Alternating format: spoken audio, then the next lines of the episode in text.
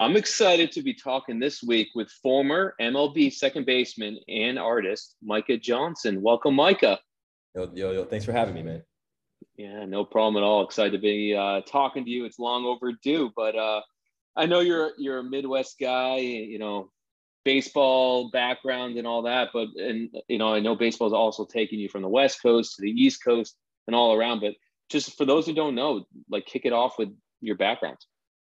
Yeah, former Major League Baseball player, uh, professional baseball player, played seven years. Um, about 2016, fell, fell in love with painting um, while I was with the Dodgers. And uh, by happenstance, really, Dave Roberts brought me up to the front of the team as the new guy on the team and asked me what I like to do. And I like got mad nervous and said I like to paint. Never painted really before in my life. Maybe do a portrait of Maury Wills. Uh, spent like all spring training making this portrait presented it to the team, and a couple of the guys uh, came up to me and were like, "Yo, man, this is really good." And it was it was not good. It was absolute trash. And they, but I didn't know any better, and so I just kept that just kept going. And so uh, retired in 2018. Uh, went full time art. Um, That's cool.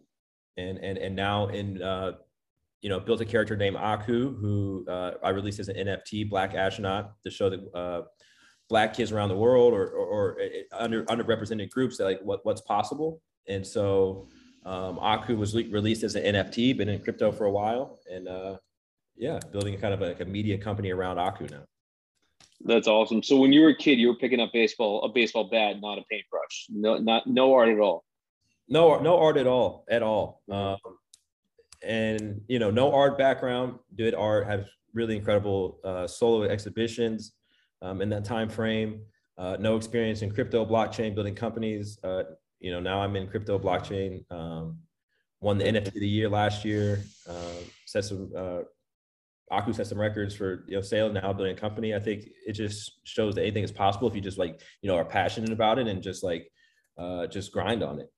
Yeah. So so you you you touched on a high level, but you you really marry art, you know, your passion for art, and then technology and ultimately like the future of technology, the world of NFTs. And I know some here probably listening are more familiar, others are less, but I think most of what just I know a passion about Aku and what you're doing there. Tell us a little bit more about that in detail. Yeah, so Aku is a Aku is a derivative of my paintings, and my nephew asked if uh, astronauts could be black in like early 2020. So I started painting him as as an astronaut, um, and just showing him. And, and, i was able to see like his response and like how excited he got. And like he started getting these you know space suits and building uh, rocket, rocket ships out of cardboard. And and so then like that became a central theme of my paintings. And in that time frame i had a couple uh, two solo shows uh, sold out. And i was like okay there's people resonating with this um, across all genders across all races um, across all ethnicities. How do I take this message and, and, expand it beyond just like a collector's wall at their house? And you know, at that time I was an NFT, so I understood the potential there that existed when you connect or create an alignment between creator and audience.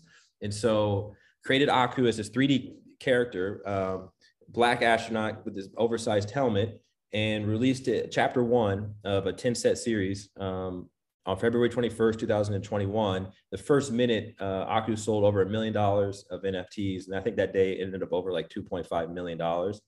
Um, and what was really cool was like the, the way that, the way that, excuse me, people evangelized this because they had, you know, they didn't just, just like a photo or like Aku on Instagram. They put money in and said like, this is what I believe in. And so they, there was no marketing dollar spent on this and they just like evangelized the character.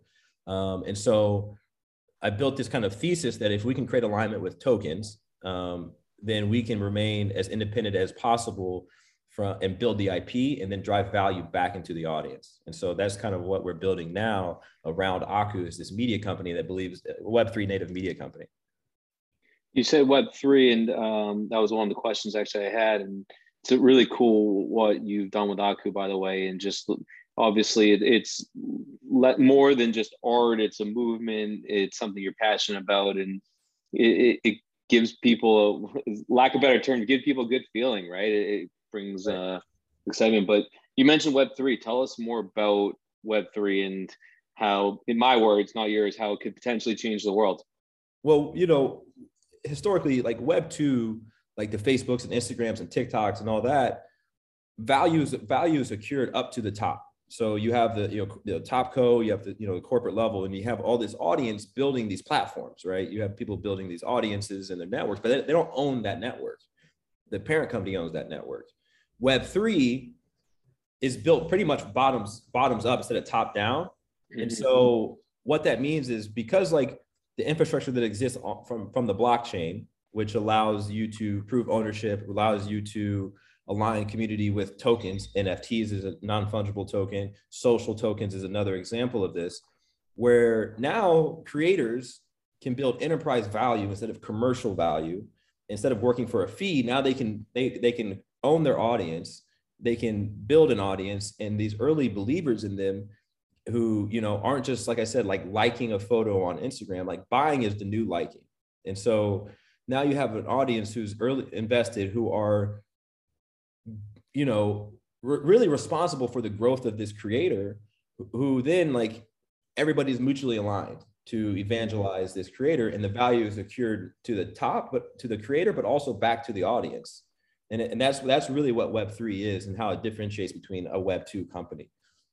That's super interesting. I have a feeling we're going to uh, hear more and more about that in the next if not weeks months. So um I, I find it interesting in kind of just thinking about our conversation today and in my past conversations I've had with other athletes, and there's just become this theme I'm seeing of athletes and their passion for art and, and that connection between the two. And so, what you embody both. What is the, what are those similarities? Like, like, like, why do you think there so many athletes are into art?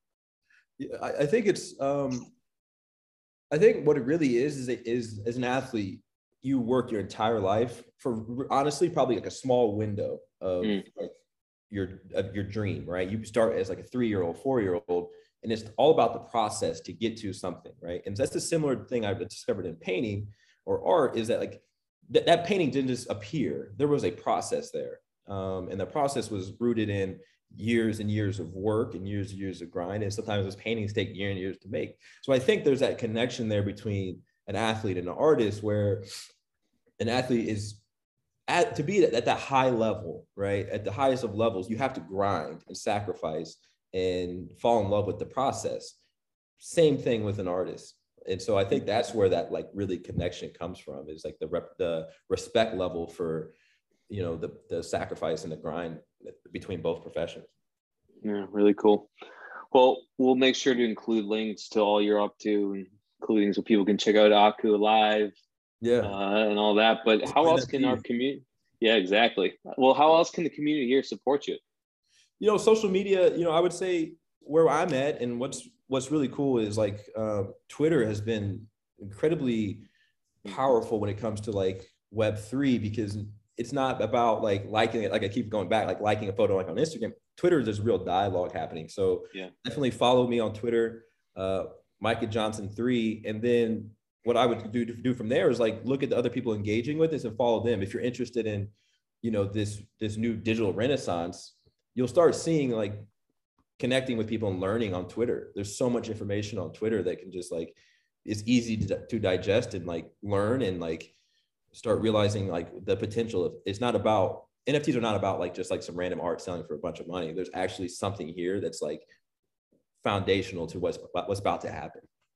Yeah, no doubt. Well, awesome, Michael. Really, really appreciate your time today. Congrats on your success on the field and off. And uh, much know, more off. Uh, much more off. uh, well, it's fun to see, and we'll all be uh, paying close attention and following along. So, thanks again. Thanks, homie.